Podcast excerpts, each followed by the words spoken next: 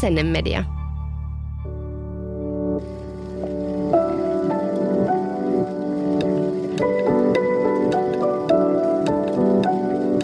Aamukahvilla. Mä oon Henrikka Reinman ja sä oot löytänyt kuuntelemaan Aamukahvilla podcastia. Tää on tämmönen, mm, no sanotaanko rehellinen ja lämminhenkinen keskusteluohjelma vaihtuvien vieraiden kanssa. Mulla on joka jaksossa täällä mun kanssa vieras, jonka kanssa pyritään pääsemään mahdollisimman syvälle vaihtuvien aiheiden maailmaan. Mä oon oikeasti niin kuin ihan superinnoissani, että mä oon takaisin täällä studiossa ja tekemässä podia. Tässä välissä mä oon ehtinyt synnyttämään vauvan. Hän on mainio, mutta jotenkin tuli semmoinen fiilis nyt, että tämän puolen vuoden jälkeen, että on aika palata tänne podcast-aloille ja mä oon täällä niin kuin aika jotenkin jännityksessäni ja tärinöissäni täällä pienessä vaaleanpunaisessa samettipenkkistudiossa. Ö, ei ole tarkoitus, että tänään nyt niin kuin tulevat jaksot kaikki – puhutaan vaan äitiydestä ja raskaudesta, mutta ehdottomasti haluan myös niistä aiheista puhua. Joten tänään meillä on aiheena raskaudesta ja synnytyksestä palautuminen. Mun mielestä siitä puhutaan ihan liian vähän. Mitä palautuminen edes on, mitä siihen kuuluu, pystyykö palautumiseen itse vaikuttamaan ja jos pystyy, niin miten. Mä kerron omasta ehkä hyvinkin haastavasta ja aika harvinaisestakin palautumisesta ja mä saatan räntätä täällä vähän sitä, miten painokeskeisesti koko palautumisasiaa käsitellään. Suoraan sanoen mä suosittelen tätä jaksoa hyvin lämpimästi myös niille, jotka ei ole itse synnyttäneet tai koskaan synnyttämässäkään, sillä aiheesta tiedetään niin kuin aivan liian vähän. Ja tänään me keskitytään lähinnä nimenomaan semmoiseen fyysiseen palautumiseen – tai pääosin vain siihen, koska se henkinen puoli on niin, kuin niin valtaisa pala kaiken rinnalla, että se vaatisi oman jaksonsa. Jakson vieraana on äitiys- ja lantionpohja fysioterapeutti Mirka Katajisto, joka keskittyy työssään odottajien ja synnyttäneiden fysioterapiaan. Mirka on myös itse kolmen lapsen äiti, joten tietää myös omakohtaisesti, mistä oikein puhuu. Mä oon ymmärtänyt Mirka, että äitiysfysioterapia ja vatsalihas-erkaumat ja muut on oikeastaan niin kuin sun intohimoja. Miten ja miksi? No niinpä, se on hyvä kysymys, mutta kyllä mä uskon, että just noi omat kokemukset on johdattanut sille tielle, että usean vuoden ajan tein valmistumisen jälkeen ihan muuta fysioterapiaa, mutta sitten koko aika etin sitä omaa juttua. Ja omien synnytysten myötä kiinnostus alkoi niin kuin tätä aluetta kohtaan tietty heräämään enemmän ja aloin siihen kouluttautua. Sitä mm, niin kuin äitiys- ja ei kuulu sinne meidän fysioterapeuttien peruskoulutukseen, eli täytyy käydä kaikki koulutukset sitten erikseen. Ja tässä nyt sitä ollaan, että vuoden päivät on nyt tehnyt niin kuin täyspäiväisesti yrittäjänä tätä ja sitä ennen sitten jo pidempään sivutoimisesti. Me käytiin äsken Mirkan kanssa lounaalla ja mä voin kertoa, että hänellä on niin kuin ihan sairaasti tietoa tästä aiheesta. Ja mä oon myös seurannut sua Instagramissa. Tili on Mirka Katajisto ja siellä sä jaat niin koko ajan vinkkejä niin kuin tämän aiheen parista. Tuntuuko, että sä oot niin löytänyt tästä oman juttusi? Todellakin tuntuu ja sellaisen jutun, mikä niin kuin todella resonoi monessa ja on oikeasti semmoinen olo, että on pystynyt auttamaan tosi monia jo ihan pelkästään tuon somen kautta on ihan älyttömän mielekästä myös niin kuin siinä asiakastyössä tehdä töitä just synnyttäneiden ja odottajien kanssa. Että se on mulle niin kuin semmoinen tosi, tosi mieluisa asiakasryhmä, että se on ehkä tässä yrittäjyydessä nyt parasta tällä hetkellä. Ihana, että pääsit tänään Suomen Turusta tänne tulemaan isolle kirkolle. Kiitos, on oikein ihana olla täällä.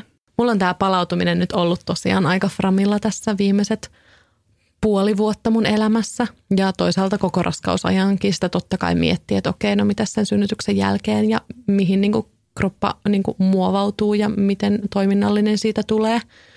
Mutta siis mä ensin kerron teille kuuntelijat vähän niin kuin mun omasta tilanteesta, niin hahmotatte vähän niin kuin, niin kuin mun, mun kokemusta tästä kaikesta.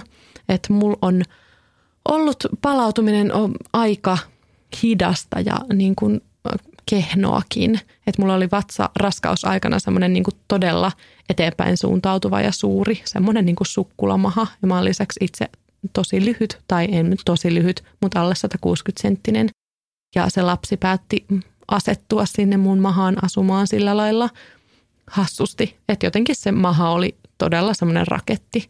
Ja näin ollen ne, onko ne nyt vatsan peitteet ja kaikki kudokset venyy niin kuin todella paljon. Ja myös vatsalihakset ja erityisesti niin kuin niitä se yhdessä pitävä keskijänne. Mirka voi kommentoida, jos mä puhun ihan mitä sattuu, mutta... Hyvältä kuulostaa. se keskijänne linea alba venyy niin kuin aivan valtavasti. Joten mulla on edelleen tämän puolen vuoden jälkeen semmoinen niin kuin keskikokoinen raskausmaha tässä edessä, missä ennen oli kuitenkin niin kuin tämmöinen suhteellisen litteä maha. Ja lisäksi mulla on kasvanut tähän tämmöinen napatyrä, semmoinen puolikkaan kananmunan kokoinen pallo mun navan, navan niin kuin tilalle ikään kuin. Et ennen mä pystyin, niin kuin, ennen raskautta mä pystyin fyysisesti toimimaan täysin ja, ja niin kuin olin semmoinen niin kuin liikkuvainen aktiivinen tyyppi, mutta nyt niin kuin, tällä hetkellä mä oon niin kuin fysikaalisesti vähän, vähän vajavainen ja ehkä myös sen takia mä oon niin kuin ottanut tätä aihetta jotenkin omakseni ja yrittänyt niin kuin päästä tämän palautumisasian maailmaan, koska mä en esimerkiksi pysty käyttämään mun vatsalihaksia tällä hetkellä normaalisti. Mutta mä haluan myös alkuun terottaa, että palautuminen voi olla siis jotain aivan muutakin. Se voi mennä niin yllättävän helposti jopa ikään kuin itsestään ja kaikki voi vaan palautua ennalleen. Että ei ole tarkoitus niin pelotella, että näin tämä menee, että mun tilanne on tosi tosi harvinainen. Että mulla on ollut vaikka paljon tuttuja, joilla kaikki on mennyt humps vaan paikalleen, mutta ehkä on hyvä tietää, mistä kaikesta on kyse. Mirka, sä voit siis kertoa asiantuntijana, että, että mitä raskaudesta ja synnytyksestä palautuminen ylipäänsä on. Tämä on tietenkin tosi iso paketti, että mitä se kenellekin merkitsee, mutta jos me ajatellaan fyysisesti, niin raskaus aika kuormittaa erityisesti se keskivartaloa lantion pohjaa tosi paljon. Ja toki myös hormonit löysyttää jonkun verran kehoa. Ylipäätään verenkierto lisääntyy. Tiedät, hengästyt helpommin raskaana ollessa, kun sitten taas myöhemmin siellä tapahtuu hirmuisesti asioita. Raskausaikana nämä muutokset tapahtuu kuitenkin kehossa vähitellen – ja niihin on sinänsä aikaa sopeutua paremmin kuin sitten taas synnytyksen jälkeen se muutos on aika valtava monelle. Että se vatsa on tavallaan, tai no ei se vatsa kokonaan pois, mutta se vauva on sieltä pois ja, ja niin kuin se kroppa voi tuntua tosi oudolta alkuun. Ja mitä se palautuminen sitten tarkoittaa, niin monellehan se tarkoittaa sitä, että miten se vatsa palautuu, tai miten se toimintakyky vaikka lantion pohjan ja vatsalihasten toiminnan suhteen palautuu. Ja Tämä on mun mielestä just tosi olennaista, mutta lisäksi varsinkin jos imettää, niin edelleen hormonit löysyttää meidän kudoksia ja se pitää meidän kroppaa vähän pehmeämpänä. Tämä pehmeys voi todella tuntua kropassa aika pitkäänkin ja se niin kuin, voi vaikuttaa siihen, että kokee, että, että koska mä niin kuin palaudun, että edelleenkin tämä vatsa on tässä pehmeä ja roikkuu ja, ja ylipäätään rinnatkin on isommat kuin ennen osalla tosi paljon isommat esimerkiksi, että se, sekin tuntuu oudolta. Että se on niin valtavan iso, iso paketti, mihin vaikuttaa toki myös sitten ihan se, että miten sä ehdit esimerkiksi nukkua, syödä, juoda, miten se kroppa niin saa niitä tavallaan ravintoaineita sieltä muualta palautuakseen. Toi on niin jotenkin niin iso juttu ja jotenkin musta tuntuu, että miten on niin palautumissanaa ennen ajatellut, on, että se on aika ulkonäkökeskeinen oikeasti sana, että joku saattaa heittää toiselle kohteleisuutena, että ootpas sä hyvin palautunut, mikä tarkoittaa, niin kuin, että onpas sulla hyvin tippunut sun raskauskilot. Ja jotenkin nyt omakohtaisesti, kun on kokenut tämän koko homman ja jotenkin hypännyt syvälle tähän maailmaan, niin eihän siitä ole kyse, että miltä ihminen näyttää. Joo, se on varsina, niin kuin se on totta kai osana siitä, mutta – se toiminnallisuus on niin, kuin niin paljon isompi asia siinä. Ja mä oon just miettinyt myös sitä sanaa, niin kuin palautuminen, että onko se oikeasti oikea, niin kuin oikea sana. Että sehän niin kuin kertoo, että ihmisen pitäisi tulla samanlaiseksi kuin on, eli palautua ennalleen. Että olisiko parempi, että se olisi joku raskaudesta ja synnytyksestä toipuminen, että onko se palautuminen sana, että viekö se liikaa ajatuksia siihen, että minusta on tultava samankaltainen kuin ennen, koska suurin osa ei tule samankaltaiseksi kuin aiemmin mä ajattelen tosi vahvasti just noin kanssa tuosta sanasta, että se palautuminen, niin kuin, siinä jotenkin verrataan aina itsensä siihen, mitä oli ennen raskautta.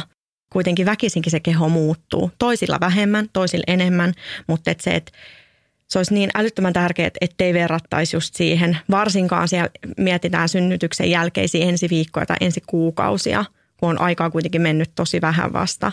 Niin aika usein sitä huomaa, että naiset jo pari kuukautta synnytyksen jälkeen vertaa aika paljon jo siihen, mitä oli ennen raskautta. Mm, että se on aika ulkonäkökeskeistä. On todellakin niin kuin ihan liian. Ja mä oon myös miettinyt sitäkin, no lapsivuoden ajaksi kutsutaan sitä aikaa, kun niin kuin synnytyksen jälkeen kehon suurimmat muutokset palautuu niin kuin ennalleen. Ja sen jälkeen on lääkärin tai jonkun muun tekemä niin kuin synnytyksen jälkitarkastus. Ja musta tuntuu, että se jälkitarkastus ajatellaan helposti semmoisena deadlineina. Nyt olisi pitänyt tapahtua kaikkea nyt mun pitäisi olla ennallaan. Ja sehän ei niin kuin ole läheskään aina juuri koskaan realistinen millekään palautumiselle kautta toipumiselle. Ja mä oon myös paljon miettinyt sitä, että niin kuin, no just tota, että ootpa sä palautunut hyvin, mitä, minkä heittää kohtelee suutena, mikä oikeastaan tarkoittaa, että ootpa sä laihtunut niin eihän sitä palautumista py- pysty arvaamaan niin kuin päältä päin. No just näin, että se, se mitä me nähdään ulospäin on kuitenkin vaan niin murtoosa. Se on se jäävuoren huippu. Että jos mietitään vaikka lantion pohjan toimintaa, mikä voi todella monella synnyttäneellä ää, kuitenkin muuttua, niin ei se nyt näy mitenkään ulospäin. Mm, jep, mm. tai joku ulosteen karkailu, Just virtsan näin. karkailu. Mm. Voi olla tosi paljon mm. semmoista palautumisen haastetta, mm. vaikka mikä ei näy ulospäin sanon nyt teille kuuntelijat, niin älkää lähtekö arvailemaan kenenkään palautumista ja ainakaan tämmöisenä ulkonäkökeskeisenä kehuna heittelemään tämmöistä. Ylipäänsä toivoisin, että kaikki niin erottaisi sen palautumisen siitä laihtumisesta. Että se ei olisi niin synonyymi.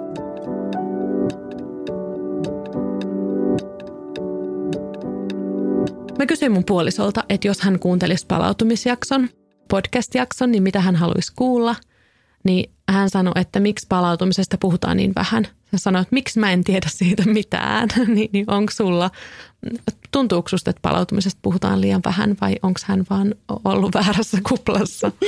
Tietenkin mä puhun siitä ihan valtavasti. Mm. että mä en tiedä, onko mä kuinka objektiivinen vastaamaan tähän, mutta sen mä huomaan kyllä asiakkaista, että palautumiseen liittyy ihan valtavasti virhekäsityksiä. Että on, on niin kuin luuloja ja kuvitelmia – siitä, miten pitäisi olla tai aika paljon pelkojakin, varsinkin esimerkiksi liikkumisen aloittamisen. Kerro näistä Joo. virhekäsityksistä. Niin kuin sä sanoit tuosta jälkitarkastuksesta aikaisemmin, niin sehän on monelle äh, paljon liikkuvalle esimerkiksi, että ne odottaa vähän, että ne saisi niinku tietoa siitä, että uskallaks mä nyt lähteä liikkumaan.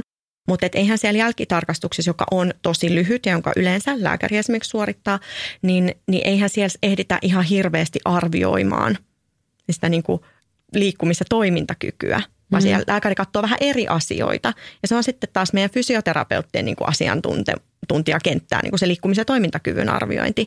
Kun asiakas saapuu mun vastaanotoon, niin siellä on tosi usein on just se, että toiveena, että, että mä haluaisin taas palata vähän niin kuin niiden omien liikuntatottumusten pariin, miten mä voin tehdä sen järkevästi, onko jotain, voiko mä palata. Moni pelkää, niin kuin, että voiko mä tehdä siis ihan, niin voiko mä tehdä muuta kuin kävelylenkkejä Moni pelkää vatsalihasten käyttämistä, koska ajattelee, että sitten voi aiheuttaa itselleen hallaa. Mm. Aika moni nyt tiedostaa nykyään, että ehkä nyt ne juoksu- ja hypyt ei ole ensimmäisiä, mitä kannattaa lähteä nyt siinä synnytyksen jälkeen tekemään. Mutta moni myös pelkää niiden tekemistä niin kuin ihan älyttömän pitkään.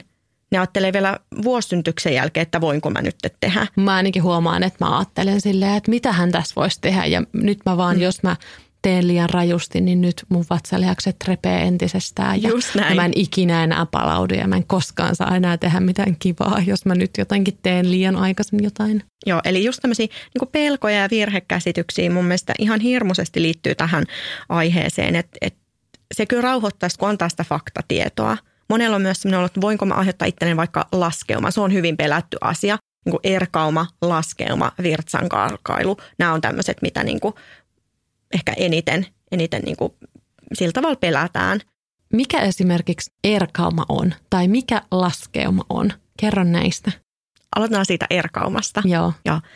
Eli kaikki vatsalihakset kiinnittyy toisiinsa tämmöisen mm, sidekudosrakenteen avulla ja sen nimi on linea alpas, tarkoittaa valkoista linjaa. Se on niin kuin se keskijänne se on, siinä. Joo, joo, Suomessa ehkä sanotaan jännesauma tai joku vai tämä keskilinja tässä, mutta se on alue, ja rakenne, mikä yhdistää vatsalihakset toisiinsa. Se on tosi tiheä ja tiivis rakenne ja älyttömän hyvä mukautumaan. Se on normaalisti, jos nyt katsotaan synnyttämättömiä naisia, niin 1-2 senttiä leveä ja 1-2 milliä paksu.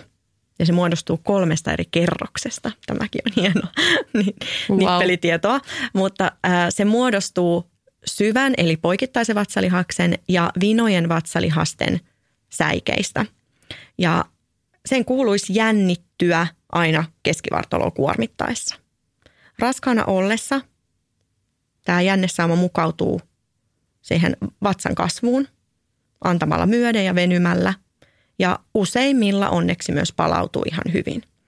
Erkaumaa nähdään kuitenkin myös ehdottomasti myös miehillä ja lapsilla, eli ei se ole, me ei omisteta me synnyttäneet vaan sitä, mutta täysin luonnollinen ilmiö siellä raskausaikana, että meidän keho on upea, kun se pystyy mukautumaan niin hyvin. Niin onko semmoista, joka on raskaana eikä olisi yhtään erkaumaa? Ää, jos se raskaus ei jatku niin kuin viimeiselle raskauskolmannekselle esimerkiksi, mm. että syntyy ennenaikaisesti, niin sit voi olla sellainen tilanne, että erkaumaa ei juurikaan ole. Mutta jos raskaus on täysaikainen, niin on ihan luonnollista, että ne vatsalihakset erkanee toisistaan arvioiden mukaan neljästä kahdeksaan senttiin. Niin, että sitä erkaumaa ei voi niinku estää täysin.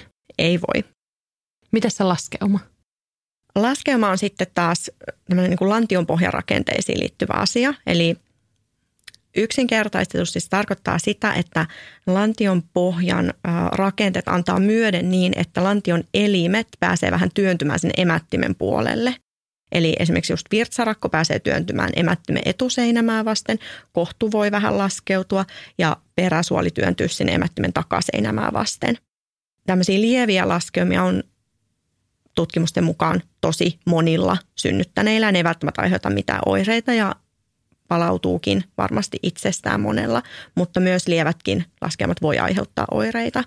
Nämä on tämmöisiä tyypillisiä syitä hakeutua just lantion pohjan fysioterapiaan, jos kokeet on semmoista paineen tai pullotuksen tunnetta tai vaikeutta virtsata tai ulostaa. Ne voi aiheuttaa tämän tyyppisiä oireita sekä virtsan karkailua toki myös. Onko nämä niin kuin erkauma ja kautta tämä keskilinja ja sitten nämä laskeumat ne suurimmat syyt, minkä, että sun luokset tullaan?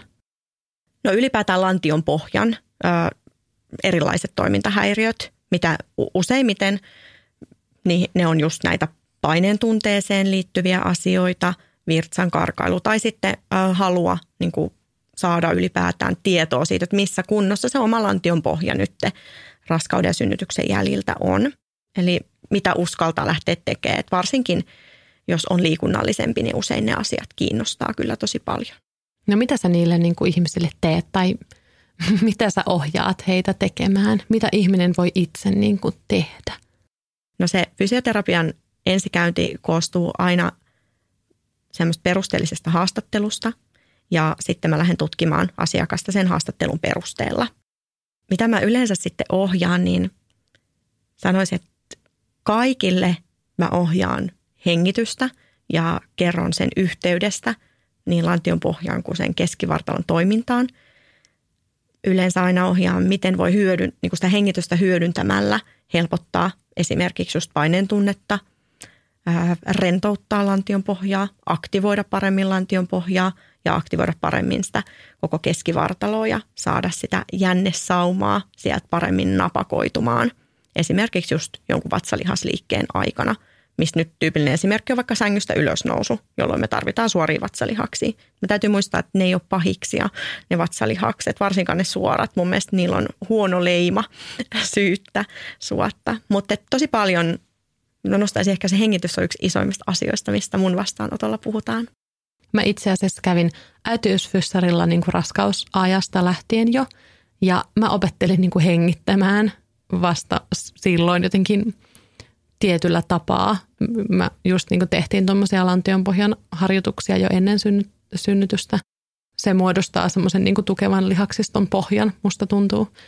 Ja mä olin aivan ulalla tuossa hengittämisessä ja ylipäänsä koko lantion pohjan, niin kun, no etenkin rentouttamisen kanssa. Mulla ei ollut mitään ongelmaa siinä, että mä, niin kun, mä pystyin jännittämään tosi hyvin mun lantion pohjaa ja siinä ei ollut silleen ongelmaa, mutta se rentoutus oli musta aivan mahdotonta ja se on edelleen itse asiassa nyt synnytyksen jälkeen, kun mä oon käynyt tuommoisessa sisätutkimuksen kautta, niin kun tehtiin semmoinen lantion pohjan tutkimus, niin mä jotenkin en saanut rentoutettua mun lantion pohjaa, että se siinäkin on ilmeisesti aika monilla naisilla niin kuin haasteita sinne rentoutumisessa, vai onko näin? On, kyllä. Että semmoinen lantiopohjan jännittäminen on mun mielestä melko yleistäkin nykyään. Ja tässä mä taas peräänkuuluttaisin niin kuin meitä terveydenhuoltoalan ihmisiä miettimään tarkkaan, millaisia ohjeita me annetaan. Että mitä nyt esimerkiksi synnyttäneen naisilla sanotaan, on, että vaikka aina kun imetät, niin jännitä, jännittele niitä lantion pohjan lihaksia. No jos jokainen, joka on imettänyt, miettii kuinka monta kertaa päivässä imetti, niin mä en tiedä, se on onko... 8-12 kertaa päivässä. Yes. Saattaa olla 45 minuuttia putkeen semmoista lantiopohjatreeniä. Joo, eli ei, ei missään nimessä näin. Ja toinen, että, että moni, siis voi vitsi, mulla on näitä useita, ketkä jännittää lantionpohjaa aina, kun ne kävelee tai juoksee tai hyppää. Niin niillä on niin sellainen ajatus, että pitäisi koko ajan jännittää lantionpohjaa. Mä saatan olla semmoinen. Mä en ole ihan varma. Pitää ja vähän seurata. Kannattaa ehdottomasti seurata, koska lantionpohja ei todellakaan kuulu jännittävään. Se, sehän on meidän osa meidän syvää lihaksista, eli sen pitää toimia mahdollisimman reaktiivisesti, mikä tarkoittaa, että sen pitää pystyä reagoimaan automaattisesti – ja jos sä jännität koko aikaista lihasta, kuvittele vaikka, että sä pidät sun hauista jännittyneenä koko aika. Mähän pidän. niin Joo, miten, se pystyy, miten se pystyy reagoimaan, jos se on koko aika ihan krampissa? Joo. Ja tähän liittyy paljolti myös se hengitys, koska hengitys on semmoinen, mä sanon usein, että se on niin kuin ikään kuin moottori sille lantion pohjalle. Eli kun me hengitetään sisään, käytetään meidän pallea, niin meidän lantion pohja rentoutuu luonnostaan ja laskeutuu vähän kuin alaspäin. Ja sitten taas uloshengityksellä lantiopohja supistuu taas siellä ihan automaattisesti ja nousee ylöspäin. Ja tämä tämä aktivoi myös meidän syviä vatsalihaksia ja selkälihaksia muun muassa ja keventää vatsaontelon painetta, mikä usein helpottaa esimerkiksi tässä erkauma- ja laskeuma-asiassa sitten just niitä oireita. Eli on aika semmoinen kokonaisvaltaisen hyvinvoinnin eh, ehkä semmoinen keskiö. No kyllä, jo, mä uskon, että näistä hengitysjutuista on kyllä hyötyä ihan kaikille, että oli sitten synnyttänyt tai ei. Et se on ihan mieletön voimavara se hengitys. Että me pystytään siis sillä säätele ihan hirveästi sitä keskivartalo-lantiopohjan toimintaa ja löytää sitä rentoutta sinne. Se on niin sairaan tylsää vaan. Täytyy muistaa, että ei semmoisia spesifejä lantiopohjaharjoitteita tarvitse mitenkään alvariinsa olla tekemässä. Et musta tuntuu, että naisilla on myös sellainen kuva, lähes kaikki naiset sanoo mulle vastaanotolle, että mä oon kyllä vähän laiskasti tehnyt noita lantionpohjaharjoitteita ja sitten mä ajattelen vaan, että tell me something I don't know. et, et ei se niinku, ei, mä oon niinku aina, että ei, ei niitä kuulukaan alvarinsa tekemässä. Että jos kaikki on hyvin, niin meillä pitäisi riittää semmoinen ylläpitävä harjoittelu lantion pohjan suhteen pari kertaa viikossa. Mutta sen pitäisi olla aika yksilöllisten harjoittelun, siis sillä tavalla, että ei kaikilla käy samat ohjeet tietenkään. Mm. Että jos jollain ylijännitystä, niin ei sen kannata niitä vahvistavia harjoitteita koko ajan olla niin, tekemässä, niin. vaan keskittyy vähän muihin asioihin. Siis itse asiassa mun pitää tähän väliin niin vinkata ihan mahtava lantion pohjatreeni juttu. Mä sain siis mun puolisolta tämmöiseksi, mikä se nyt on push present synnytyslahjaksi, semmoisen niin kuin tasohyppelypelin. Se on semmoinen lantiopohjapeli, että laitetaan semmoinen niin kuin kapseli sisuksiin ja sitten siis pimppiin ja sitten tota, tietokoneelle, että tai siis tuon puhelimelle saa semmoinen appin ja sitten voi jännittää ja sitten semmoinen joku kala hyppii siellä vedessä ja sitten kun sä jännität, niin sun pitää niinku pujotella jotain labyrinttejä ja muuta. se on niinku ainakin tämmöinen, jos kaipaa motivaatioon niin, ja on tämmöinen pelillinen ihminen, niin se on oikeastaan aika hauska. Mun täytyy myöntää, mä en ole vielä koskaan kokeillut sitä, mutta ainakin ajatuksena tämä on musta aivan mahtavaa sitä just se on hienoa, että tota, sä sanoitkin, että se on aika tylsää se lantiopohjaharjoittelu. Ja mä oon iloinen, että noi, tota teknologia on tuotu siihen, niin kuin, siihenkin asiaan tueksi. Mutta tota, olennaista on se, että se lantion pohja ei oireile, toimii ongelmitta siellä arjessa ja niissä liikuntasuorituksissa. Ja sen harjoittaminen on myös tosi toiminnallista usein aika monella on sellainen mielikuva, että se lantiopohjan harjoittaminen on vaan sitä paikallaan tapahtuvaa pimpin puristelua. Totta. Niin kyllä se on oikeasti tosi paljon muutakin. Että lantiopohjan harjoittaminen on myös esimerkiksi niiden hyppyjen tekoa ja muuta. Että näitä asioita paljon pureskellaan mun vastaanotolla. Jos, jos esimerkiksi sulla on oireita pystyasennossa, niin se ei välttämättä auta, että me tehdään harjoituksia makuasennossa, mm. vaan meidän täytyy päästä niihin asentoihin, missä niitä oireita ilmenee. Ja niin kuin löytää ratkaisuja sitä kautta. Että esimerkiksi jos pissa karkaa aina hypyssä, niin todennäköisesti se ei auta, että sä makuulla teet niitä lantiopohjaharjoitteita, vaan tässä tarkoitetaan sitä toiminnallisuutta just. Se auttaa usein, että hyödyntää hengitystä, keskitytään jalkaterän käyttöön, lantio- ja rintakehän linjaukseen ja kun saadaan sitä kokonaisuutena sitä pakettia toimimaan siinä lantion pohjan tukena. Joo, ja musta tuntuu, että on kyllä jotenkin nykyajalle leimaavaa, että jotenkin silleen salimaisesti kökötetään paikallaan ja yritetään niin kuin kaikki lihakset saada täyteen pumppi jotenkin semmoiseen maksimaaliseen voimaan, kun oikeasti semmoinen perusarkielämä ja niissä tilanteissa niihin asioihin niin kuin keskittyminen voisi olla paljon niin kuin järkevämpää monessa hetkessä.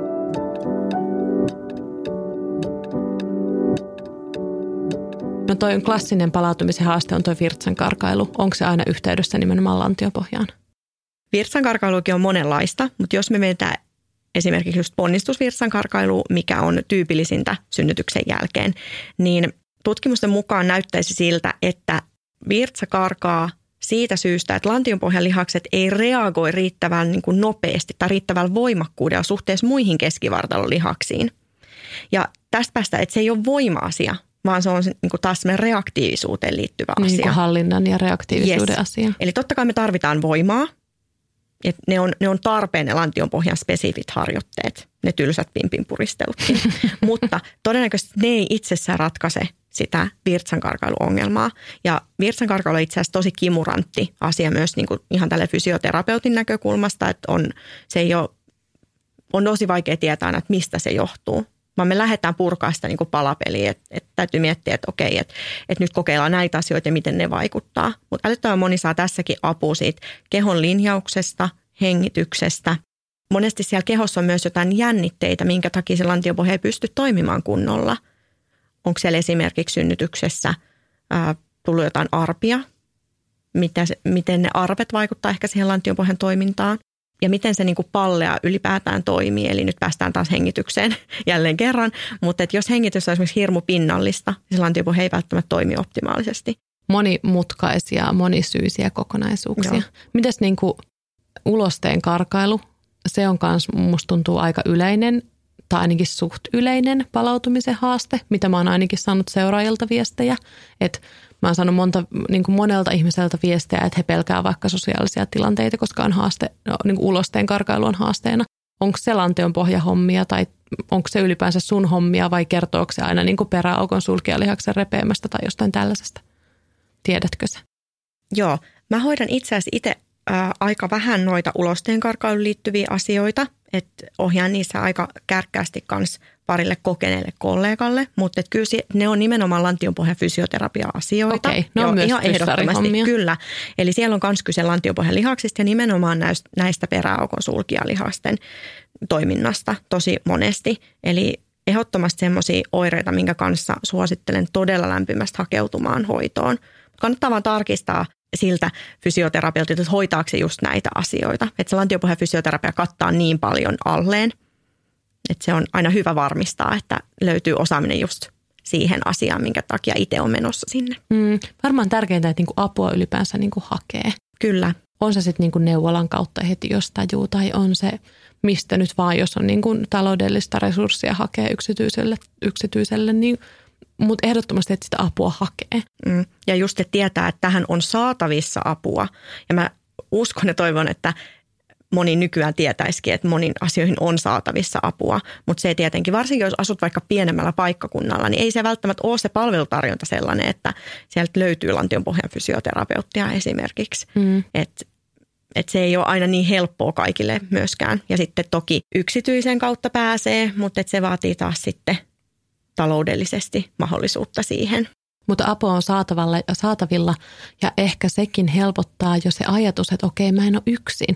Että mitä mä oon saanut viestejä, mä oon jotenkin ollut syvästi tässä suossa, niin mä oon saanut paljon kaikkia, kaikkia viestejä ja niin kuin ihmisten palautumisesta, niin tosi moni ajattelee, että okei, että mä oon niin kuin ainoa tai että no, esimerkiksi joku ulosteen karkailu on aika nolovaiva monelle ja ei kehata niin kuin hakea apua ja ajatella, että okei, mä oon jotenkin epäonnistunut tässä äitiydessä ja raskaudessa. Tai että olisi pitänyt palautua jotenkin supernopeasti. Mua inhottaa nykyinen somekulttuuri, että ajatellaan, että semmoinen superpalautuminen on se normi. jos sä et pääse siihen 12, 12 viikossa niin kuin vetämään leukoja ja tekemään ihan kaikkea, mitä vaan ikinä haluat ja täysin niin kuin samannäköisenä kuin ennen, niin sit sä oot jotenkin epäonnistunut. Että kyllä muakin on helpottanut, vaikka mä lähinnä samaistun johonkin kolmosia synnyttäneisiin, venyneisiin mahoihin, niin silti, että mä en, mä en olekaan niin kuin ainoa, kello on tämmöinen niin ruttumaha. Niin se on kyllä, no somessa on hyviäkin puolia, koska niitäkin näkee, mutta tuntuu, että pinnalla on kuitenkin ne mm, täysin arvettomat, sileävatsaiset, ei virtsan karkailusta kärsivät äidit ja raskausmahat. Mm. Mä itse koitan just omalla tilillä puhua esimerkiksi tuosta virtsan karkailusta aika kärkkäästi siis sillä tavalla, että just, että se on todellakin hyvin yleistä naisilla synnytyksen jälkeen. Se ei välttämättä tule esiin heti, koska sun elämän kuormituskaan ei välttämättä ole heti semmoista. Sun on vaan se kävelylenkit ja, ja muut niin kuin vauvanhoitoon liittyvät asiat ja sitten tavallaan vaan että no, ihan ok, tässä on kaikki, mutta sitten sä palaatkin pelaamaan sitä sulkapalloa. Niin, tai sitten me Taaperon kanssa trampoliinipuistoon. No niin, juuri näin. Eli teet jotain poikkeavaa siihen, mitä se on niin kuin normaalisti se sun arki. Ja sitten sä huomaatkin, että hetkonen, kaikki ei olekaan ihan ok. Ja just niin kuin sanoit tästä ulosten karkailusta, niin yhtä lailla virtsan karkailu kuin ulosten karkailu on just semmoisia sosiaalisia tilanteita niin kuin rajoittavia ja semmoisia hävettäviä ja tosi paljon harmittavia, niin kuin harmia aiheuttavia asioita itselle – niitä ei ole niin kuin ihan helppo sulattaa, vaikka ymmärtäisikin, että no tämä nyt johtuu varmasti siitä, mutta sit sitä niin kuin, mä uskon, että se avun hakeminenkin viivästyy, kun me odotetaan, että no jos tämä tästä, että jos tämä tästä nyt menisi, niin moni tulee vasta sitten, kun vaikka vuoden päivät on kulunut. Eikä se ole todellakaan myöhäistä, mutta oikeasti paljon aikaisemminkin voi vaikuttaa asioihin. Ja se on aika lohduttavaa. Mutta millaisia asioita palautumisessa on, mihin ei ihminen pysty itse vaikuttamaan? Mun mielestä suurimpaan osaan pystyy, mutta jos nyt ajatellaan niitä kudoksia ihan puhtaasti, se, että jos ne on ottanut tosi paljon damakea, mä aina käytän tämmöistä ilmaisua, eli jos se vatsa, niin kuin sullakin sanoit, että se on venynyt tosi voimakkaasti, niin siinä niin kuin aika on melkein tärkein tekijä. Totta kai niillä harjoituksilla on merkityksensä ja muuta, mutta et, et kyllä niin kuin on pakko antaa riittävästi myös sitä aikaa niille kudoksille. Ja samaten noiden lantionpohjan oireiden suhteen on monesti se, että kyllä onneksi suurin osa oireista helpottuu siellä ensimmäisten kuukausien jälkeen. Mutta taas mä haluan painottaa, että tämä ei tarkoita siltikään, että asialla ei voisi tehdä mitään, mutta että se voi tuntua aina aika turhauttavalta, että, että niin kuin vaan aikaa pitää antaa mennä ja kulua, niin – sitten toinen asia, mihin ei voi ehkä niin paljon vaikuttaa, on toi nukkuminen, koska se voi johtua sit siitä vauvasta aika paljon, niin se auttaisi hirmuisesti siinä palautumisessa. Niin. niin että me saataisiin nukuttua ehyytä, hyviä yöunia tai ainakin niitä neljän tunnin pätkiä. Niin. Joo, se voi kyllä olla semmoinen niin kuin – haastava, sit, jos vauva on semmoinen ei-nukkuva. Mm-hmm. Ja ehkä ylipäänsä niin kuin se, millainen raskaus on ollut, että millainen tausta niin kuin tulee sille koko palautumiselle. Että oot sä ollut pahoinvoiva, mm-hmm. oot sä niin kuin jaksanut liikkua, onko niin kuin, no sitten taas toisaalta, että millainen, millaiset geenit sulla on, minkälainen kropan rakenne sulla on. Kaikki semmoinen kuitenkin sit vaikuttaa siihen palautumiseen. Ja varsinkin tuossa erkauma-asiassa on, no itse asiassa vieläkin tiedetään aika huonosti erkaaman riskitekijöitä, mutta siis siellä niin kuin just tämä perintötekijät näyttäisi olevan niin kuin yksi isoimmassa roolissa olevista asioista. Eli, eli huono tuuri siis niin. suomeksi sanottuna, niin. että et miksi jonkun kudokset ei kestä niin hyvin kuin taas jonkun toisen kudokset sitä venytystä esimerkiksi. Ja, ja miksi jollekin tulee enemmän oireita raskausaikana kuin toiselle. Että et kyllä mä uskon, että myös sillä meidän genetiikalla on siellä – merkitystä. Niinpä, ja just joku, niin kuin, kelle tulee semmoiset mageettiikiriraita-arvet ja jollekin mm-hmm. ei tule niin kuin mitään. Mm-hmm. Et ehkä myös, no mä, mä ärsyttää somessa aina monia asiaa, kiva tehdä somea työkseen ja silti aina niin kuin olla ihan liekeissä kaikista, niin kuin, tai siis ei sillä lailla liekeissä, että olisin jotenkin fiiliksissä, vaan nimenomaan otan aina niin kuin ärsynyt niin monesta asiasta, mutta se, että näkee semmoisia kuvia, että joku – superäiti on palautunut kahdessa päivässä ja sitten on semmoisia, mikä on sinun tekosyysi olla palautumatta, niin on vaan silleen, oo, mä en tiedä niin kuin mitään ärsyttävämpää kuin sitten niin jos, jos miettii vaikka mun omalla kohdalla, mä oon käynyt niin kuin fysioterapiassa, mä oon tehnyt kaiken maailman hiton harjoitukset, kaikki ne tylsätkin ja, ja just niin kuin öljynnyt mun mahaa monta kertaa päivässä ja siis niin kuin tehnyt by the book asiat. Ja sitten ihminen on silleen, sun olisi pitänyt varmaan vähän laittaa rasvaa. Mä okei, okay, siitä se varmaan on kyse tässä näin. Että sitten toisaalta, että kaikkeen ei pysty myöskään vaikuttamaan niin kuin loppuun saakka. Tai siis ehkä pystyy vaikuttamaan, mutta niin kuin moni asia on myös niin kuin geeneistä kiinni. Niin, ei, ei kaikki asiat ole niin kuin sust, sun omasta tekemisestä kiinni todellakaan. Mm. Et mä haluaisin sanoa kaikille, kenellä on jotain oireita synnytyksen jälkeen, että sä et ole tehnyt mitään väärää tai sä et ole tehnyt mitään sellaista niin kuin ansaitaksesi tavallaan ne. Ettei, ettei ole niin semmoinen olo, että syyttäisi itseään, koska mä huomannut, että aika monella on semmoista, että olisiko mä voinut tehdä raskausaikana jotain eri tavalla tai aloitiko mä liian nopeasti vaikka, teikö mä liian pitkiä kävelylenkkejä heti synnytyksen jälkeen ja se ei, ei kannata lähteä sinne niin, ja mm. mäkin esimerkiksi itse huomaan, että mulla tulee välillä semmoisia oloja, että, että olinko mä jotenkin laiska tai olisinko mä pystynyt estämään tämän. Niin se on toisaalta huojentavaa kuulla asiantuntijalta, että sä et olisi voinut estää tota, että sulla nyt on vaan tommonen keho ja että sä teit kyllä niin kuin kaikkesi. Että ehkä se on myös niin kuin armahtava sanoma monelle, että se, jos palautuu supernopeasti ja hyvin, niin se ei ole sun ansiota. Ja sitten toisaalta, jos palautuu vähän kehnomia hitaasti, niin se ei ole sun syytä. Just näin mutta palautumisessa kuitenkin pystyy vaikuttamaan moneen asiaan. Niin ei, ei ajatella tämmöistä, niin kuin et voi tehdä mitään mantraa tänne. Ei, mutta sitä armollisuutta. Ja eihän se ole helppoa, koska kyllä me kaikki verrataan väkisinkin vähän aina muihin itseämme. Niin ja ehdottomasti. Kyllä niin. mä nyt niin kuin todellakin mä voisin katkeroutua ja olla kateellinen, kun mä katson mun ympärillä, niin ei kukaan näytä täältä niin kuin mä on niitä joitain. Mutta siis tosi vähän. Mutta sitten taas ei kannata lähteä sille linjalle, koska se olisi niin kuin pitkä ja kivinen polku. Mm. Että kannattaa mieluummin sit keskittyä siihen, mitä pystyy tekemään.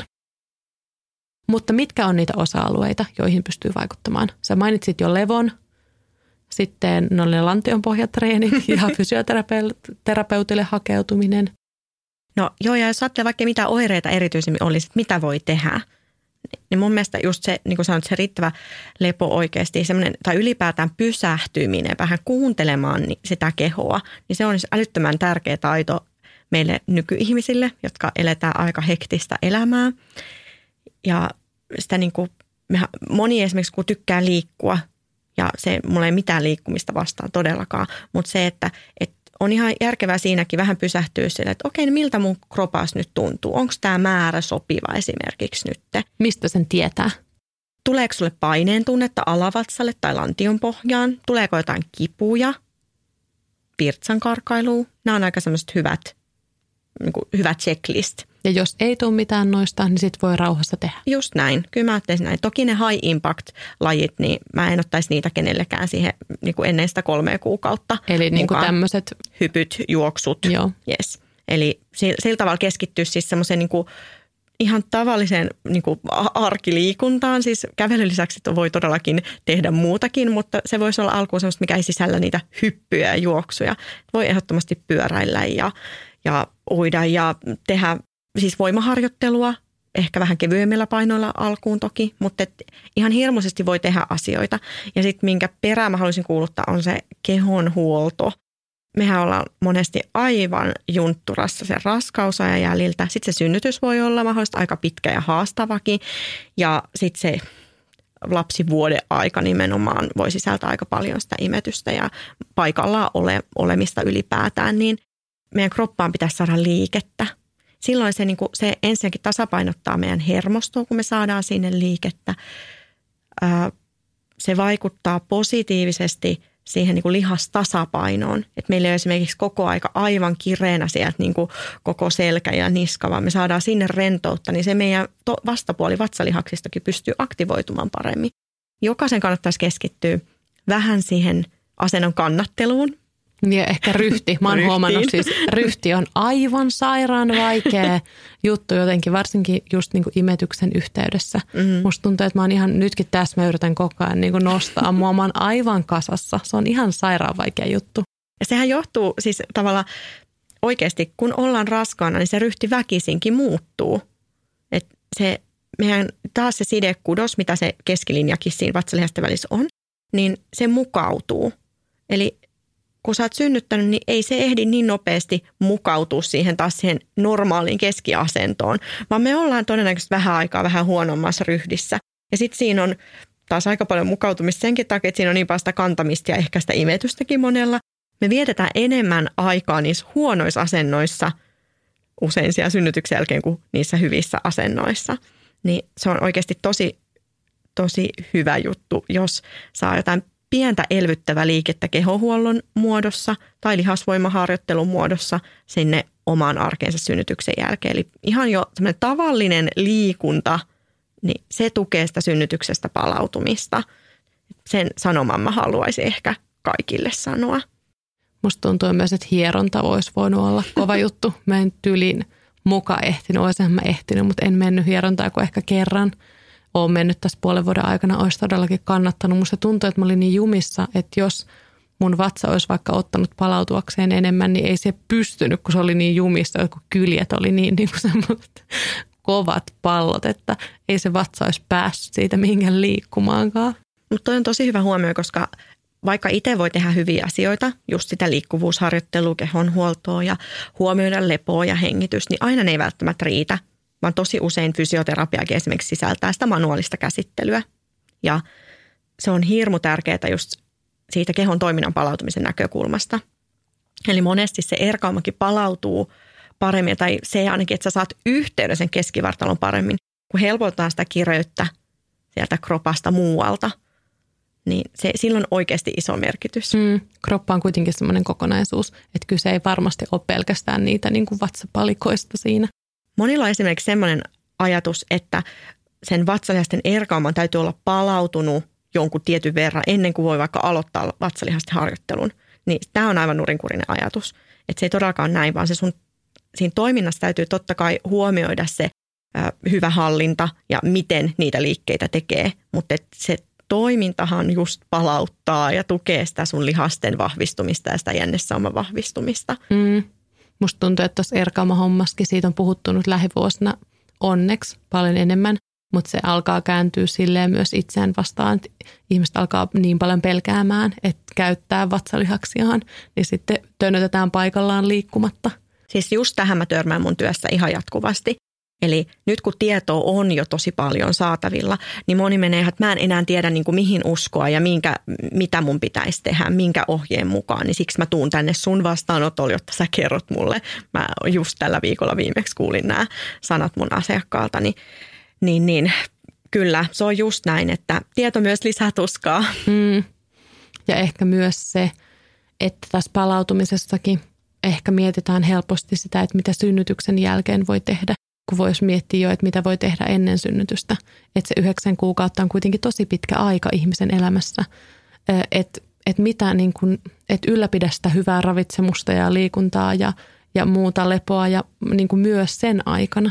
Ja just esimerkiksi tuon lantionpohjan ja poikittaisen vatsalihaksen kaikki käytön oppiminen, hahmottaminen, vahvistaminen, rentouttaminen, niin ne on asioita, mitä voi todellakin jo siellä odotusaikana tehdä ja kannattaakin.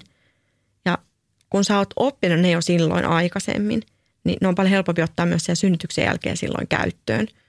Et mun mielestä vieläkin liian moni ajattelee, että no mä kuntoutan itseäni sitten, mm. kun oikeasti voi ennalta tehdä moni asioita, ainakin opetella niitä tiettyjä taitoimistohyötyjä, koska mä ymmärrän ihan tosi hyvin, että lantion pohja ja keskivartalo ei ole mitään helppoja alueita hahmottaa. Ja mä monesti kuulen myös sitä, että mä oon kyllä yrittänyt tutkia itseään, mutta, mutta mä en nyt ole ihan varma. Mä no ei sun kuulukaan osata. Tai niin kuin, tiedäks, että totta kai jokaisen meistä on se oma kehon tuntemus, mitä täytyy kuunnella. Ja mä ymmärrän, että sä yrittää tutkia sitä erkaumaa ja arvioida lantiopohjan tilannetta. Mutta et, eihän se nyt kovin helppoa ole itse. Joo, ei todellakaan. Ja eipä semmoista niin kuin tarvikkaan pystyä. Ja niin kuin helposti Googlekin tekee sen, että pitäisi olla yhtäkkiä kaikkien lajien mestari ja ymmärtää kaikki lääketieteen lainalaisuudet itse. Ja sitten vielä, mehän ollaan nyt puhuttu aika paljon lantionpohjasta ja erkaumasta, vatsalihaksista, mutta just vaikka jotkut just vatsan peitteiden palautuminen ja rasvakudos, joka menee sinne johonkin ihon alle, niin se vaikka palautuu tosi hitaasti, joku vatsaontelon sisälle kertyvä rasvakudos, niin sehän on niin kuin aivan joku, mistä mä en ymmärrä mitään, tai sitten mitä kaikkea mahdollista, joku epi, mikä se on, episi... Episiotomia? Joo, se, se välilihan leikkaus. Niin, eli joo. just semmoisesta niin palautuminen, että kaikki repeämät, nehän on myös palautumista niin kuin, mm. ja hyvin tavallisia alatiesynnytyksessä. Tai joku niin kuin ylipäänsä vaginan venyminen, mm. niin just senkin palautuminen saattaa ottaa aikansa ja ottaakin. Tai sektiossa sektiohaavan palautuminen ja sen vaikka käsittely. Mm. Ja siis tuntuu, että tässä on niin, kuin niin paljon semmoisia alaotsikoita tässä palautumisessakin. Tai joku, pelkästään joku kohtu. Se on niin kuin, no jälkivuoto tulee, kun kohdun limakalvo alkaa jotenkin toipua ilmeisesti. Näin mä muistelisin, että se on niin kuin jälkivuoto, kun kohdun limakalvo alkaa toipua. Mutta sitten kohtu itsessään, eikö se paina jonkun kilon – synnytyksen yhteydessä. Ootahan, mikähän se oli? Mun mielestä, ootapa, mä oon kirjoittanut sen tänne johonkin ylös, koska tää oli mun mielestä niin kiinnostava fakta. Se on ihan käsittämätön, että miten se kohtuu, kuinka suureksi se muuttuu ja miten nopeasti se palautuu taas semmoiseksi Joo. päärynän kokoiseksi. Joo, täältä se löytyi. Synnytyksen jälkeen kohtu painaa noin kilon. Viikossa sen koko puolittuu ja vi- kuudessa viikossa se on pienentynyt ennen raskautta ollesse, niin kuin olleeseen kokoon. Niin onhan toikin niin kuin, että sun kropassa tapahtuu niin sairaita juttuja, siis oikeasti luonnollisia eikä mm. sairaita, mutta joku hormonitoiminta kokonaan. Tai kun puhuit vaikka tuosta, että imetys ylläpitää semmoista tiettyä kehon pehmeyttä niin kuin kudoksissa ja kaikki, siis iho ja arvet ja tämä on niin kuin valtava koko tämä siis niin kuin fyysisesti ja henkisesti niin unohtumaton kokemus tämä koko himputin raskaus ja synnytys. Anteeksi saattaa kuulua näissä mun sanavalinnoissa, että ne ei välttämättä ollut mun elämän aurinkoisinta aikaa. Mutta kyllä ne on ihan valtavia muutoksia kuin meidän keholle. Ja sitten mä aina mietin, että, että me oikeasti pystytään luomaan niinku uutta elämää.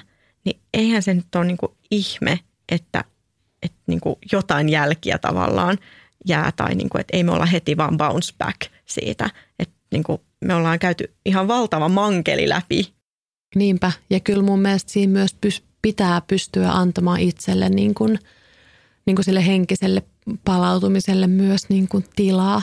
Että ne muutokset, no sä sanoit, että raskausaikana muutokset tulee kuitenkin pikkuhiljaa, mm. mutta eihän ne siinäkään tule pikkuhiljaa, vaan periaatteessa yhdeksän kuukaudessa sä muutut jotenkin aivan täysin. Eli kyllä siinäkin on niin kuin vauhdilla tulee, mm. saati sitten synnytyksen jälkeen. Niin kyllä se on ihan tosi ymmärrettävää että mieli ei välttämättä pysy ihan siinä myllerryksessä mukana. Ja vaikka mä, mä oon tottunut olemaan niin kuin elämässäni aktiivinen ja mä oon tottunut, että mä oon niin kuin semmoinen liikkuja tyyppi. Ja kyllä mulle todella kova kolaus oli niin kuin toiminnallisuus ja ikään kuin sen heikkeneminen ja muuttuminen. Ja vaikka kesällä yhdellä hiekkakuopalla mä just mietin, siinä oli semmoinen liaani, millä olisi voinut niin kuin hypätä sinne veteen. Ja mä tajusin, että mä en voi silleen niin kuin nykästä itteeni tosta niin kuin – tonne lampeen, että mä niin kuin jo tajusin, että mun vatsa lähti niin tursua ulos mun kehosta, jos mä teen niin äkkinäisen liikkeen niin nopeasti synnytyksen jälkeen. Sä ehkä olisit ollut siinä asiantuntija sanomaan, että olisinko mä oikeasti voinut tehdä niin. Mutta semmoiset perusasiat, että mä en niin kuin pysty nousemaan sängystä sillä nopeasti ja terävällä liikkeellä, miten mä oon tottunut, vaan mä könyän kuin joku niin kuin talviunilta nouseva karhu kyljen kautta ylös. Että onhan, onhan ne aika isoja muutoksia. Ja kyllä toisaalta sen toiminnallisuuden rinnalla sit myös se ulkonäkö. Mä haluaisin olla semmoinen, että mä vähän välitän siitä, mutta mä en oo. Ja se on musta tosi ymmärrettävää, koska niinku ulkonäkö on meissä kuitenkin koko ajan. Ja se on niinku kuitenkin olennainen asia, miltä me näytetään. Siis niinku silleen, ei olennainen, että se välttämättä olisi merkityksellinen, mutta se, mihin me ollaan totuttu. Katsotaan peilistä, kuka mä oon, miltä mä näytän. Niin kyllä nämä muutokset on tullut niin, kuin niin nopsaa, että yhtäkkiä mä oon silleen, että että onko toi mun maha ja missä mun napa edes on. että on, on, tässä voi olla kyllä niin kuin haasteita, pienempiä ja suurempia, mutta ehkä semmoista niin kuin armollisuutta ja lempeyttä yritän ainakin itselle niin kuin perään kuuluttaa. Ja mun mielestä se on tosi ymmärrettävää, että se kroppa tuntuu, tai ainakin voi tuntua tosi vieraalta pitkänkin aikaa vielä synnytyksen jälkeen. Huomaat sä niin kuin sun asiakkaissa, onko tosi moni silleen vieraita oman kehonsa kanssa? Joo, se on yksi kysymys, mitä mä kysynkin aina, että mä en kysy, että no miten sä oot palautunut tai miltä sun oma kroppa tuntuu. mä haluan vaan tietää, että millainen se oma olo siitä kropasta on. Kyllä sen huomaa aika paljon, että jos sitten ihminen on, että no et oikeastaan aika hyvältä, että onhan tässä nyt vähän tämmöistä löysää vielä, mutta niin kuin kuitenkin niin se kertoo jo aika paljon verrattuna sitten, sä ehkä kuvailisit vaikka eri sanoin, miltä se kroppa tuntuu, niin, mm. niin, niin että se tuntuu vieraalta ja että se ei toimi niin kuin ennen. Ja, ja mun mielestä ne ulkonäölliset seikat, vaikka ne aiheuttaa meissä vähän semmoista niin kuin häpeää, että, niin kuin, no, että onko tämä nyt näin, vähän, että onko tämä nyt näin tärkeää mulle, että tämä vatsa nyt palautuu ihan entisenlaiseksi, mutta sitten kun se on totaalisen erilainen tai ylipäätään, siis kyllä se ulkonäkö saa olla tärkeää, sitä mä yritän sanoa, että kyllä sekin on ihan ok, että ei tarvi heti olla ihan sinut sen uuden vatsan kanssa. Että niin aika harva siihen mm, pystyy. Just näin ja sitten oikeasti tämä synnytyksen jälkeinen aika kuitenkin kestää aika pitkään, eli nyt sullakin on puolisen vuotta synnytyksestä, niin vaikka sitä aikaa on toki jo kulunut, niin sitä tulee tässä kulumaan vielä lisää ja sekin vaikuttaa siihen ulkonäköön taas lisää. Että, että varsinkin noiden erkaamien kanssa, niin se voi olla usean vuoden juttu, se vatsan palautuminen. Kellä on niin kuin nykyaikana semmoista aikaa oikeasti venailla? Tämä on niin kuin suurin kärsivällisyyshaaste, mikä mulla on elämässäni ikinä ollut, mikä ehkä kertoo, miten hyvin sinänsä elämässä menee.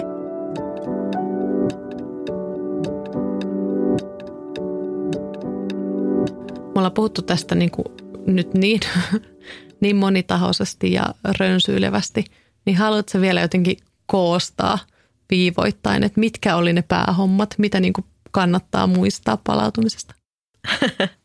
no niin, eli hei, mä toivon, että jokainen synnyttänyt muistaisi sen, että sitä pimppiä ei tarvitse puristaa koko aikaa. Ei juostessa, hyppiessä, ei koko aika siellä kävellessä eikä imettäessä alvarinsa. Totta kai ne lantiopohjan harjoitteet on siis hyviä, mutta ei jatkuvasti tehtynä. Sitten mä toivon, että muistatte sen, että se hengitys oli tärkeässä roolissa niin siinä rentouttamisessa kuin aktivoimisessa lantiopohjan suhteen ja myös keskivartalon toiminnan suhteen.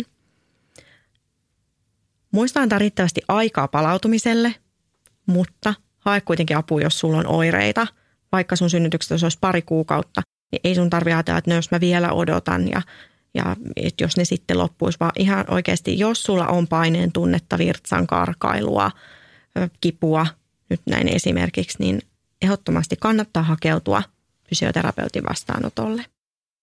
Liikkumista ja vatsalihasten harjoittamista ei tarvitse pelätä. Eli todennäköisesti enemmän hallaa saat aikaan sillä, jossa vältät liikkumista ja vatsalihasten käyttöä kuin sillä, että jos sä käytät niitä. Järkevästi kannattaa kuitenkin aloittaa ja se hallinta huomioida. Että jos sä huomaat, että sieltä työntyy valtavasti painetta aina siihen vatsalihasten niin kuin siihen keskilinjaan, kun sä nostat päätä ylös, niin silloin kaikki ei ole ok. Mutta jos vatsa nyt pysyy esimerkiksi suht litteenä tuommoisen vatsarutistusliikkeen aikana, niin todennäköisesti ihan hyvin menee. Wow, mikä paketti. Sä oot kyllä fiksu nainen. On ollut ilo tutustua ja saada sut podivieraaksi. Kiitos ihan hirveästi. Mä haluan tota, sanoa teille kaikille kuuntelijoille, että muistakaa, että ne ohjeet synnytyksestä palautumiseen, niin ne on vaan keskiarvoja ja viitearvoja. Että jos sä et on siinä ajassa jotenkin palautunut tai sitä ennen ö, et ole palautunut, niin sä et ole mitenkään huono. Ja toisaalta, jos sä oot nopeammin palautunut, niin sit sekään ei haittaa. Että jotenkin musta tuntuu, että kaikkiin aiheisiin liittyen mä haluan vaan aina niin jotenkin alleviivata semmoista kärsivällisyyttä ja lempeyttä ja, ja armollisuutta. Ehkä myös sen takia, että mä itse tarvisin sitä ihan todella, todella paljon. Ehkä toisaalta tarvii myös semmoista armollisuutta siihen, jos ei aina pysty olemaan niin, niin kuin hiton lempeä ja rakastava itselleen. Että kyllä saa niin kuin ärsyttää ja saa olla myös niin semmoisia vaikeita tunteita tämän palautumisen kanssa. Kiitos Mirka, että olet mun podivieraana. Kiitos, kun sain tulla. Mirkalla on erittäin pätevä Instagram-tili. Mä sanoinkin se tuossa alussa, mutta sanon uudestaan. Sen löytää nimimerkillä Mirka Katajisto. Lisäksi sulla on semmoinen Mamakore verkkovalmennus. Ja se on niin kuin lantiopohja ja keskivartalon kuntoutukseen, eikö totta? Joo. Mistä sen löytää? No vaikka sieltä Instasta, sieltä profiilin linkin takaa tai sitten ihan mun nettisivuilta mirkakataista.fi. Kelle sä suosittelet tätä verkkovalmennusta? No se on suunniteltu erityisesti vastikään synnyttäneille naisille. Ja mitä se vastikään sitten tarkoittaa, niin mä ajattelin, että sellainen parin vuoden sisään. Mutta että siitä saa ihan valtavasti apua siihen niin kuin oman kehon ymmärtämiseen. Että oikeasti ymmärtää, että mistä tässä on kyse, miten mun kannattaa lähteä liikkeelle. Ja sitten näiden luentoosuuksien lisäksi se sisältää siis 18 erilaista alusta loppuun asti ohjattua harjoitusta, mitkä mä ohjaan siis siellä videovälityksellä, niin nimenomaan silleen askel askeleelta edeten sitten kohti vahvempaa keskivartaloa. Tuo kuulostaa hyvältä. Mä aion kanssa tuohon tutustua, kunhan tota, tässä saan, saan tämän jakson tehtyä ja jotenkin elämän pikkusen rauhoitettua. Ehkä pari viikon päästä mulla näytti kalenterissa siltä, että mä sukellan sun verkkovalmennuksen pariin. Kiitos kuuntelija, että kuuntelit. Toivottavasti niin kuin oli mukavaa palata aamukahvilla podcastin ääreen. Tai jos tämä on sun ensimmäinen jakso, mitä koskaan kuuntelet, niin tervetuloa mukaan kuuntelemaan. Ja jaksoja on paljon, paljon muitakin. Ja tulossa on esimerkiksi jaksoja somevaikuttajuudesta ja kirjoittamisesta ja maalle muutosta laidasta laitaan. Mutta tässä niin kuin nelostuottarin semmoinen kattava teema on muutos. Niin toivottavasti muutos kiinnostaa teitä, koska siitä on tulossa juttua. Mua pystyy seuraamaan aamukahvilla nimellä Instagramissa ja jos te jaatte Instassa, Storissa ja Feedissä täkäten aamukahvilla tai käyttäen hashtagia aamukahvilla podcast, niin mä pääsen sitten niitä jakamaan ja ylipäänsä kuulemaan teidän ajatuksia ja fiiliksiä näistä jutuista. Mua ilahduttaa ihan super paljon, kun mä näen niinku semmoisia ihan konkreettisia hetkiä, missä vaikka te olette kuunnellut podijaksoa. Mutta joo, ensi viikolla ei mennä sitten äitiysaiheessa, vaan ihan muussa. Mutta millaisessa tunnelmissa, niin sen näkee sitten. Nyt mä jätän vaaleanpunaisen samettistudion ja rupean taas lapsenhoitohommiin. Elämä on varsin mallillaan, vaikka palautuminen onkin ollut haastavaa, mutta onneksi, onneksi elämä on paljon muutakin kaikkea kuin palautumista.